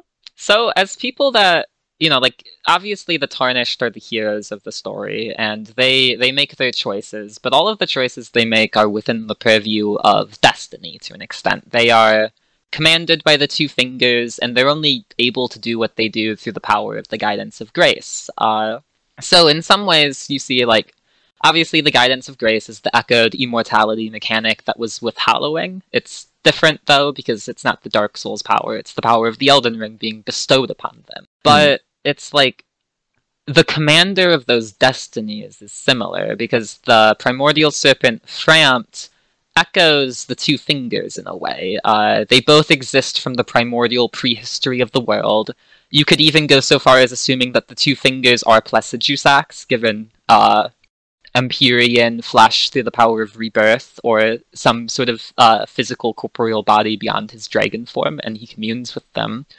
Depending I, I on thought how you I thought you were I thought you were going to say that the two you could assume the two fingers are the missing heads of Placidusax. Well, that's what the theory is based off of, actually.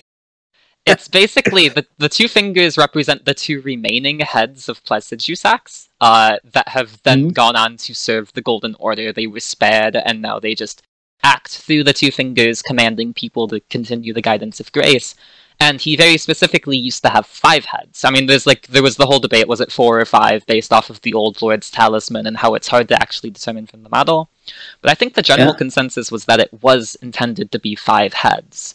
So if you look at the oh. idea of the five heads representing the five fingers of a person, you then have the idea of the beastmen finding their intelligence through their five fingers and how they idolize the ancient dragons. You can sort of assume that when the ancient dragons were usurped, they, in some ways, were sort of willing compatriots with it. Uh, it, it that's it's complicated. I, it's not something I know how, if I can articulate right now, but essentially, if you understand the uh, the three fingers, the three heads of Placidusax are the portions of the three fingers that are imprisoned, so that they can um, they can restrain the flame. Uh, imagine Yeah. the Elden Ring in its proto form as being combined with the flame, but to create the Erdtree a gentler power, they restrain it. It's sort of like similar to the dark being restrained, and in both cases, the dark over time becomes the abyss gone wild. The flame of life over time becomes the flame of frenzy because it's been repressed for so long. It's it's become a warped part of the natural order because it's been constrained. So it's like I do like that. I I- think I- that um see my my original theory with Placidusax, and again, I've not done nearly as much d- deep diving on Elden Ring as I have the other games, was that he didn't lose his heads, he took them off. Like he Oh. like took yeah, because I thought, well, he has four heads. He probably took two off because like when you meet him, he has like his heads in that coiled spiral shape that you see in like the sword for of the Elden Beast, and you see it like it's like a recurring visual motif. You see it in the very Elden Ring itself, like the Elden Ring of the which is which is in uh, Maliketh's boss arena, which is like the old Elden Ring of the dragons. And I was thinking, oh, he he probably did that to himself in order to become a more perfect vessel for the Elden Ring. But now that you tell me that he had five heads, I'm like, oh, did he take three heads off because three bad, two good? I mean, yeah, that's that's in some ways like three bad or two good is a very. I I think he did. legs I think um, two better. it's like if I had to say any, if I had to make some sort of broad sweeping theory about Elden Ring, it'd be that uh, you've got the you've got the one great who is Placidusax, who echoes the great old one from Demon Souls and is the source of all life. It fractures Mhm. apart uh, very literally at first. Like Placidusax is a giant boulder of an ancient dragon that fractures into multiple ancient dragons that embody different concepts. And then eventually the beastmen are born from that. And you've got like a bunch of statues of beastmen that look like they're coming out of stone they're emerging from stone. And then they also bury themselves in such a way that they can return to stone as a way of returning to the one great. Like Farum Azula is a mausoleum built to uh, venerate Placidusax is the lord of the ancient dragons and the origin of all life but the greater will then comes to the earth uh, the lands between i guess um, and the greater will is the first flame of the setting. Like, it, we assume that life already exists through the crucible of life, but then the greater will adds destiny to that. It adds the causality of order, and that's embodied through the Elden Beast arriving on the Golden Star. But beasts are attracted to lords, so the Elden Beast becomes the god to Placidusax's lord. Um, Mm. because he's the strongest being. But uh, the greater will has two major issues now. Essentially, the flame, the crucible of life, is so powerful that it it threatens to devour all meaning. Um, you get the regressive force of flame, but then you also have at the end of the greater will, like you've got if you assume the greater will as being uh, destiny, then you have the Elden Ring as representing the ultimate destiny of the world through philosophy, and you've got the beginning of the Elden Ring, which is the giver of blessings and the beginning of life, but at the end of it is destined death. So all roads lead to death. The one who walks alongside flame will one day meet destined death. So you have the idea that the center pillar of the Elden Ring is the Crucible of Life and the different uh, great runes or the philosophies of life you walk through. Uh, mm-hmm. All of that is threatened to be devoured by the flame. Uh, meaning is devoured by chaos. So, uh, to restrain the flame, the Greater Will may have wanted Placidusax to allow power to pass to Godfrey, and Godfrey could have cleaned up the old dynasty and brought things under one reign. Um, which is sort of half of it. You know, like you have like his first act was to kill the fell god, which represents like the fell god and the fell gi- and the fire giants are very much the flame in its primordial sense before it was restrained. And even they have that sort of regressive, all destroying aspect to them. Like if the fell god is somewhat based off of Balor the Fomorian and like Celtic mythology, who was a giant that everything he looked upon died. Everything the fell god looked upon probably went frenzied. The same way you've got that Eye of Sauron outside of Vyke's village. Uh, yeah. yeah. And I mean, I guess the other part of it is that destined death had to be bound. So I, I think the issues, the fact that the prehistory exists with the issues that the today's world has, gives some sort of credence to the idea that the ancient dragons and Placidusax in particular might have been willing compatriots to it, um, which would make sense why he would then act as the Two Fingers, uh, trying to keep yeah. what happened around it. It is very much a nebulous theory, though. but I, I really like that though. He's like, I, I am the will, I am the agent of the greater will, so I will act as the fingers. Exactly. This is like that's so. It's like, ah, I love that. I love whenever like the conceit of a of a fictional universe is leaned into for storytelling. Like when Luke is on Dagobah and they have to like Luke has to know that his friends are in danger. How do we tell them? He just sees it with the Force. It's like the Force is a thing that exists in this universe. Use it to tell the story. And with this, it's like, well, you have the fingers, and here you have a dragon with so many heads. What if, what if he just uses some of his heads to mimic the fingers? Exactly. Like it, uh, it just fits in a way. It's yeah. like and like if you if you assume them as being based off of the primordial serpents, it fits even better. Because the primordial serpents are beings from the age of the ancient dragons, hence the idea of primordial. And the uh, the two fingers obviously Frampt wants a new Lord of Cinder to continue the structure and stability of the world. The two fingers don't care about the tarnished; they just need a lord to continue the stability and structure of the world. But then Kaathe knows the true nature of things, and he desires the dark to be unbound, to have its time. The three fingers understand the true nature of things. They desire the flame to be unbound, to have its time. Like it just, it just fits. like I'm just like I have to now message a lot of people about the idea that he was imitating the two fingers. It's like it it's so obvious like that oh yeah, that makes so much sense. Doesn't it? Uh, uh, um, I've seen people compare. So Rykard, uh, people have noticed this. He he looks like a fist when he's first um, when you first approach the Great Serpent. And a lot of people have taken oh, yeah. that to mean that it's like the fist of Satan, the fist of tyranny, which is a totally apt comparison.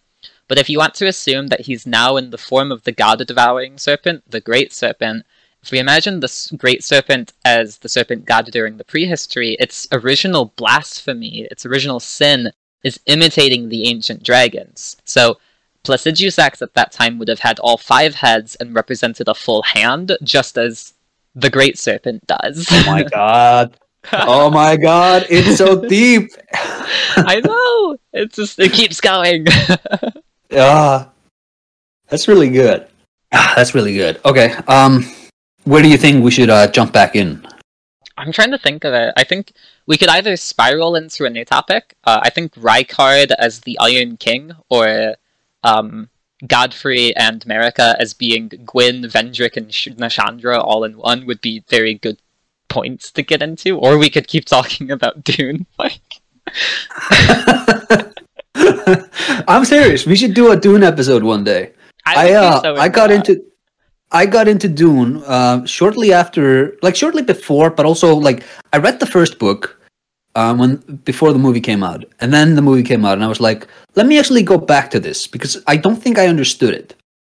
And uh, then I got like really into it, and I've been talking to all my friends about it, and they're like, I'm just like waiting for the next movie. Don't spoil anything. And I'm like, man, I don't care about the next movie. Like, I care. It's gonna be amazing, probably. But like, I just want to talk about the books. I talk about the books. Like I uh, when I read Dune four, I reread it like I reread it twice after because it was so good. And on my second rereading, I had this revelation. Okay, so one of the main points of Dune four is that Leto wants to like try and curb cycles of violence within humanity. Like Frank Herbert has this large belief that an act of violence has its true magnitude echo throughout history into the future. So Mhm. Paul Atreides, when he at the end of Dune One, when he takes uh, emperorship from like you know the the Atre- Corrinos, uh, he blows apart the shield wall with nuclear atomics,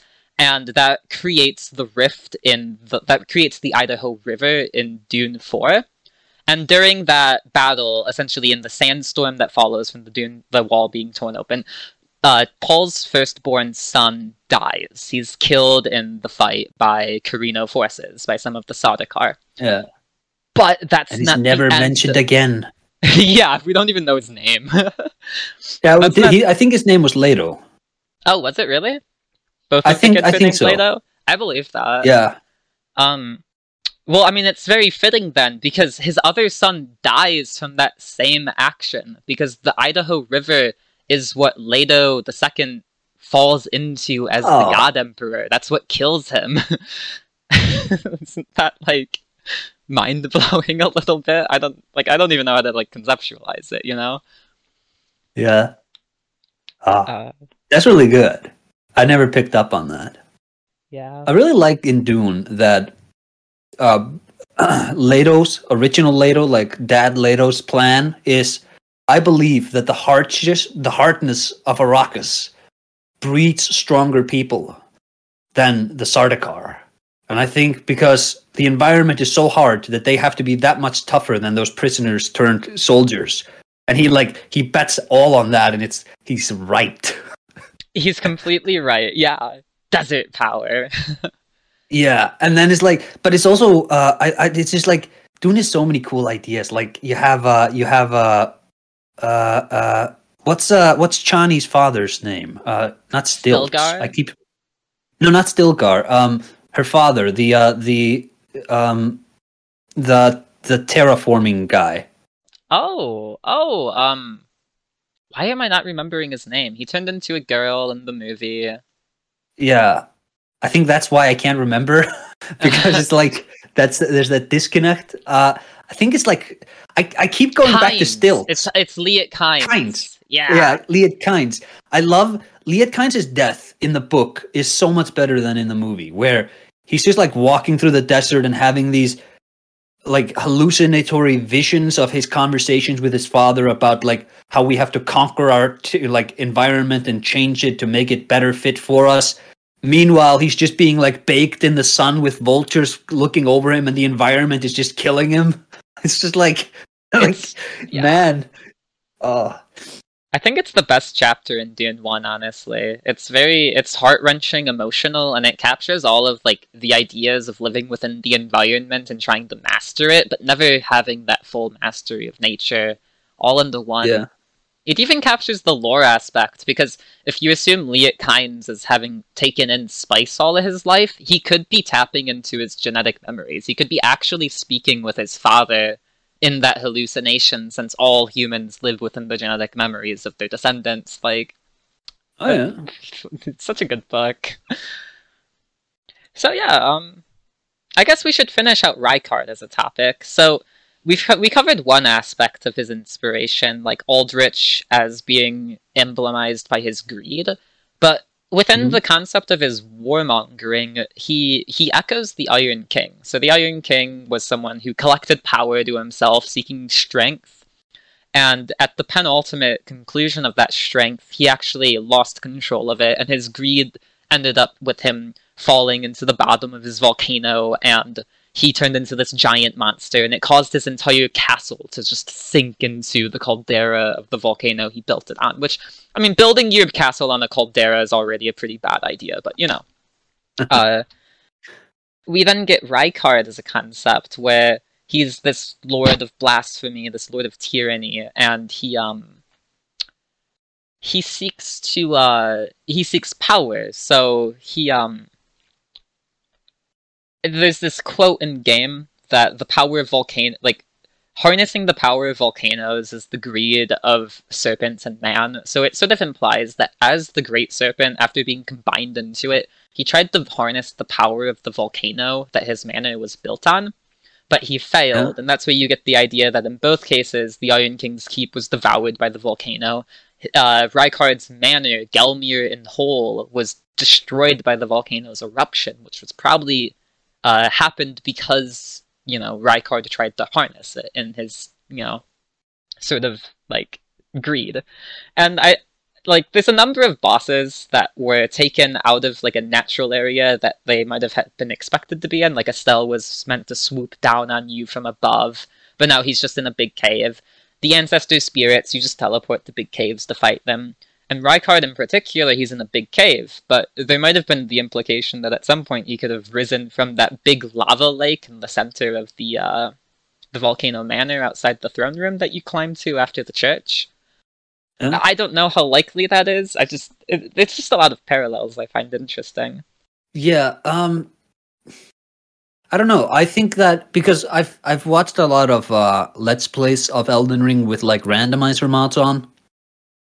Rykard is really interesting in those randomizer mods because I th- he's the only large enemy, like huge enemy that doesn't freak out when you put him in a different environment because like you do that to Radahn, you do that to any of the dragons. They're like they move around too much that they just don't function there. But Rykard isn't like teleporting or zooming around the battlefield. He moves much more slowly, so you know he he probably could be could have been fought in a like a bit more of a directed sort of environment. Like he didn't need a gigantic arena. So yeah, it's it's possible. I also think that um, so the Iron King now this is like I'm I'm digging back a few like a year ago where I first last read about the Iron King. Um, he his queen is the one that came for him when he was already gone, right? That's a good point. Yeah, his um yeah, it was after he had like it's after his death, the old Iron King, his queen came and she like danced herself into a mist, which Tanith echoes as being a dancer, of course. Yeah. Yeah, and it's like um, you kind of have that. Uh, well, maybe not. I was to say you kind of have that in Rykard too, but I'm like, he doesn't really have uh, a queen to that extent. No, and Tanith met him beforehand. I feel like the only yeah. similarity is mostly the dancer. Something I do think yeah. is interesting is that uh, the Iron King, not the old one, but the person that led the Iron King astray was a pyromancer named Eygil, which is a very similar name to Eiglay as the Great Serpent. So. Um, ah. They can't keep getting away with it. Someone has to stop them. um, okay, yeah, that's cool. I also love the uh, when you first go into the volcano manor and it's like, oh hey, remember Cainhurst? Remember how we did a Dracula? Now we're doing a volcano Dracula. It's like, oh, okay, that, that's interesting. That's interesting. Yeah, and, uh, up, you can really see the Vlad the Impaler influence on his character. yeah, yeah, yeah, and uh, but like, yeah, but like at the same time, it's it's not. It, it doesn't have that sort of gothic sentiment to it, and I think the strength of the Volcano Manor is really just in that sort of opening and in the like the quest where they're sending you out to kill Tarnished. Which, by the way, really interesting that Rykard is sending people out to kill Tarnished. Um, but then like in the volcano, like in the volcano town itself, is like I think that kind of dips where like I, I like it. I love running around on the rooftops in these games, but I feel like there's something missing, like some sort of uh some sort of like encounter like if if there was like an I don't know I don't know maybe like an NPC who was like also going through the volcano manor or something, but I don't know. I I see where you're coming from. The volcano manor level itself doesn't really uh, like it's just a it's just a U-shaped circular thing where you go through it, and there's not a bunch of hard fights.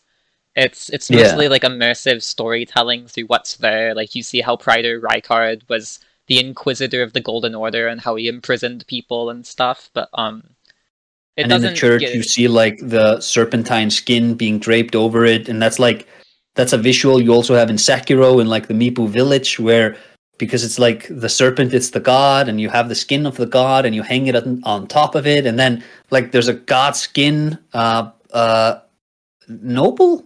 yeah, it's a noble. Yeah.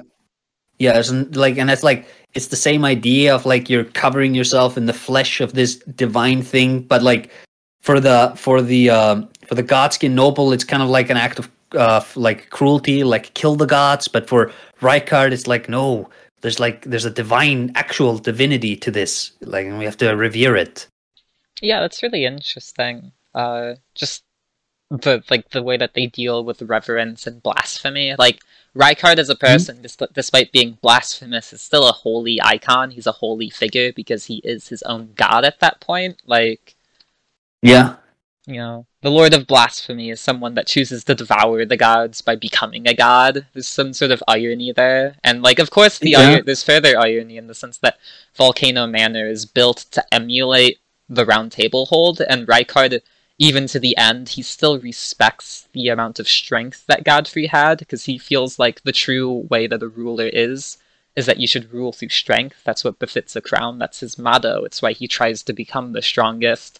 And that's why Bernahl, when you kill him, is like, well, that's what he expected when he set out down that path. You know, live by the sword, die by the sword. If you want to be the strongest, then there'll be a stronger person eventually. Like, yeah, you can't stay on top forever. no. Ah, yeah. Also, um, oh, I had something I was gonna talk about with uh with Rykard, but it completely flew out of my head. so valid. So uh, let's talk about Radahn a little. Do, do you see any similarities in him to previous characters from games? You know, like Carrion family. We can just sort of cover them. Because I'm trying to think of like who is Radahn similar to, if anyone. He seems like a much more original character with his idolization of Godfrey. But Um, uh, well, I'm thinking like he's a like he, he's kind of like a little bit like uh Genichiro, but where Genichiro was like Genichiro failed to become like a great war like he was a good warrior and all that, but he like he never quite became uh Ishin, right? Ishin was able to stave off all the other clans in Japan, subdue them, and keep Ashina free. Genichiro doesn't have the power to recreate that feat, but like Radahn is the strongest of the demigods. So it's like there's not like a complete one to one there. No, I think Radahn is a much more original character. yeah, I um really like he's very much a character that's meant to emulate Godfrey, who is much very original in his own right, except for his like Gwyn inspiration. But Radahn doesn't draw from that Gwyn inspiration. So really, I feel like Genichiro is the most apt observation we could have because Genichiro is someone that, through his idolization of uh, Ishin's unflinching power and strength, he tries to make his own strength. Uh, you know, like Radahn even self-describes him as the cub of the battlefield, like while uh, Godfrey is the lord of the battlefield, and like you know they both have the idea of lions. So it's definitely like you get the sort of uh, father figure idolization there. That's Yeah. interesting. And it's like it's the adoptive father, whereas like, you know, Radahn is not the actual son of Ishin. And like Genichiro is not the actual grandson. Like he, he may be there's like hints that oh maybe because Ishin like Ishin had some fun with some of the Japanese women there, and it's like maybe he had like maybe Genichiro is his bastard son, grandson or something like that. Um, but uh, like with Radahn, it's no, he's he's the son. He's like the truest son you had, and he's not even your son. And that's kind of like that's actually that might be a George R. R. Martinism, where like you know um, I don't know if you've read Game of Thrones or like House of the Dragon or anything like that. Have you? I've read uh, the first two Game of Thrones books and then watched the shows, but I haven't read as much as I should have. well, it's like the idea there, uh, and this is in a lot of uh, in a lot of uh, George R. R. Martin's characters.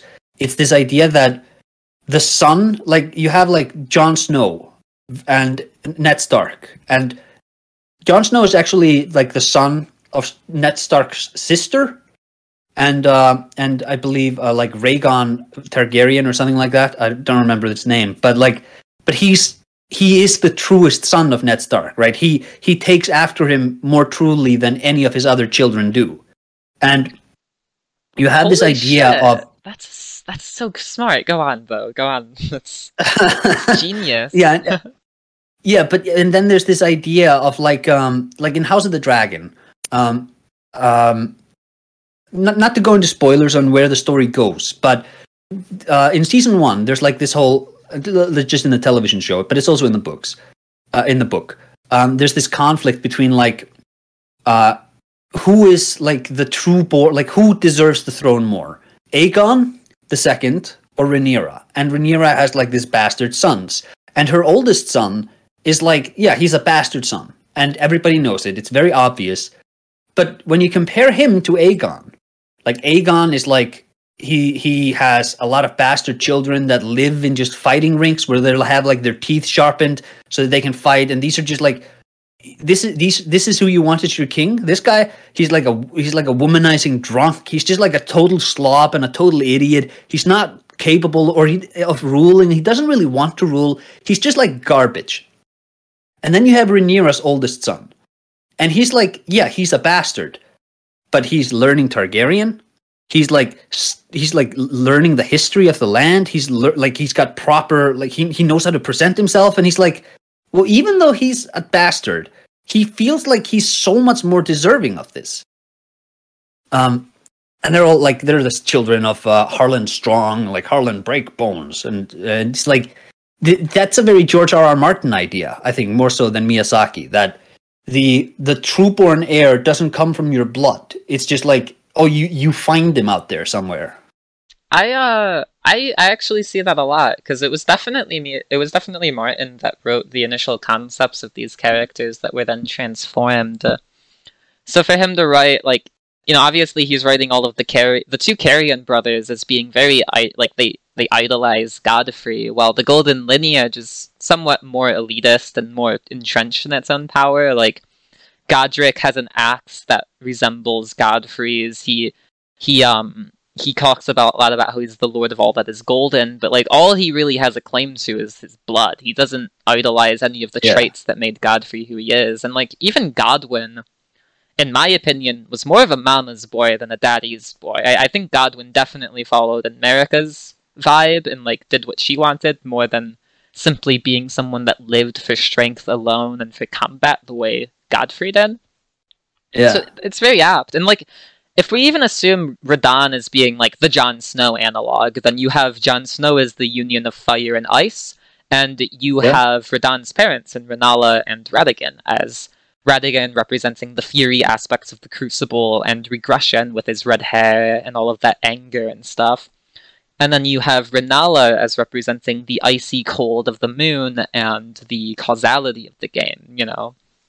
Yeah, that's good. That is good.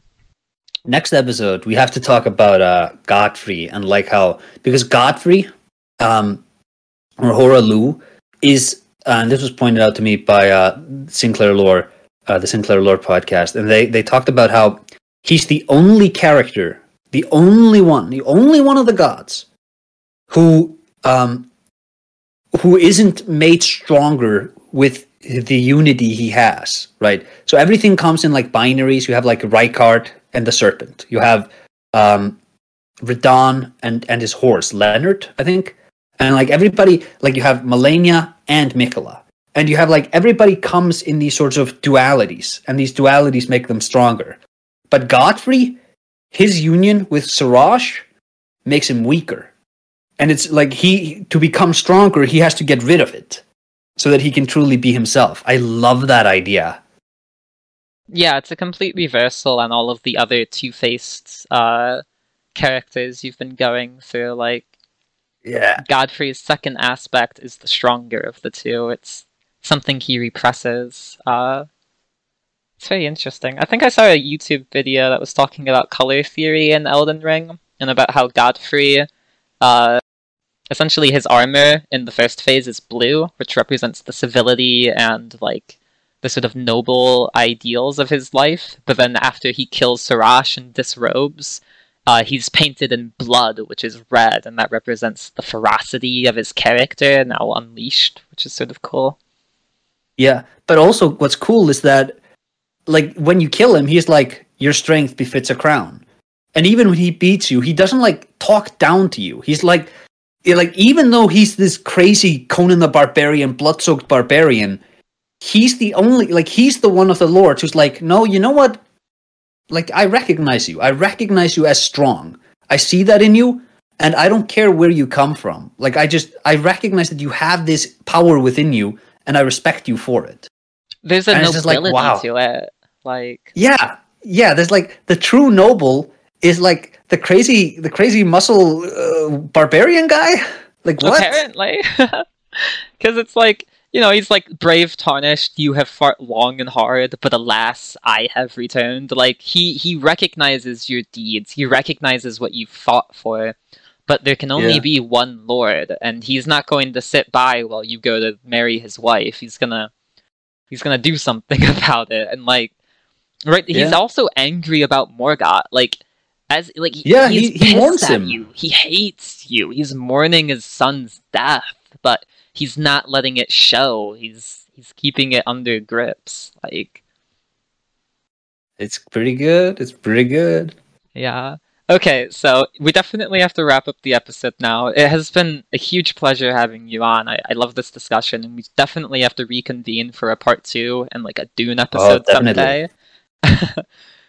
Um, we can get more in depth about Godfrey as being Gwyn, but split apart into Gwyn and Marika, and how Gwyn and Marika then echo Vendrick and Nashandra. Like, there, there is so much more to cover. I don't even know if we went over half of it. Like, uh, we kept talking about Dune. I mean, you know, all roads lead to Dune. It is, it's such a politically expansive book. It covers anything anything else could cover. Like, oh yeah, that's true. That's true. Even the concept of power coming under siege and absolutism control schemes, like you can't talk about that without being like, oh yeah, Frank Herbert did it first. he who has the power to destroy a thing controls the thing. you just read this and you're like, oh damn, he's right. Yeah. I actually I wrote a fan fiction of Marika going to talk to Morgott in the moments before she shattered the Elden Ring during the first defense of Leyndell, like as she like sort of broke and shattered inside. And it's like mm. directly modeled after a couple of different Dune 4 chapters, because I thought Leto's point of view fit Marika's like emotional ideas so well. Like Yeah, I think this is this is a the God Emperor of Dune is like it's such a wonderful character because he's so cold and ugly and disgusting but, but at the same time he's like 3500 years old. And even then there's like there's these little glimpses of humanity and you're like oh oh he's like he's repressing it. He he he is human. Like he all these years these millennia he's been alive it's he's still in there. Yeah. It's like oh it's beautiful like Moneo, when he describes Leto as not killing anyone, is like Leto lives within the cradle of God. He lives within the worm. There's like a there's a difference between Leto as a as a young boy, Leto as the God Emperor, and the worm. You know, it's it's a confluence of identities. Yeah, and he yeah, and he's like he loves humanity too, and it's like oh oh he like he's kind of like a man made God who's like who's kind of cool and doesn't suck, but it's like at the same time he's the worst person in the world. And in the fifth book, they talk about him as like, well, he was a colossal storm, and he like the the God Emperor was a was a colossus or a titan. I don't remember the exact wording, but they talk about how he moved everyone and every every force of the universe bent around him. It's so cool. Yeah, he was he was the crux upon which humanity rested. The the viewing glass, the the you know like the condensation of all viewpoints. Yeah, yeah. Is there anything you want to shout out from your own channel that you might have coming up or that you released recently? Um, um coming up, I don't know. Uh, I have one video that's currently just on Patreon. Uh, that'll be made available probably late January. Um, but uh, if anybody here has been interested in the conversations we've been having and wants to have a bit of a primer on some of the stuff I've talked about before uh, watching episode two of this, two of two, two of three, however many we do, uh, I did.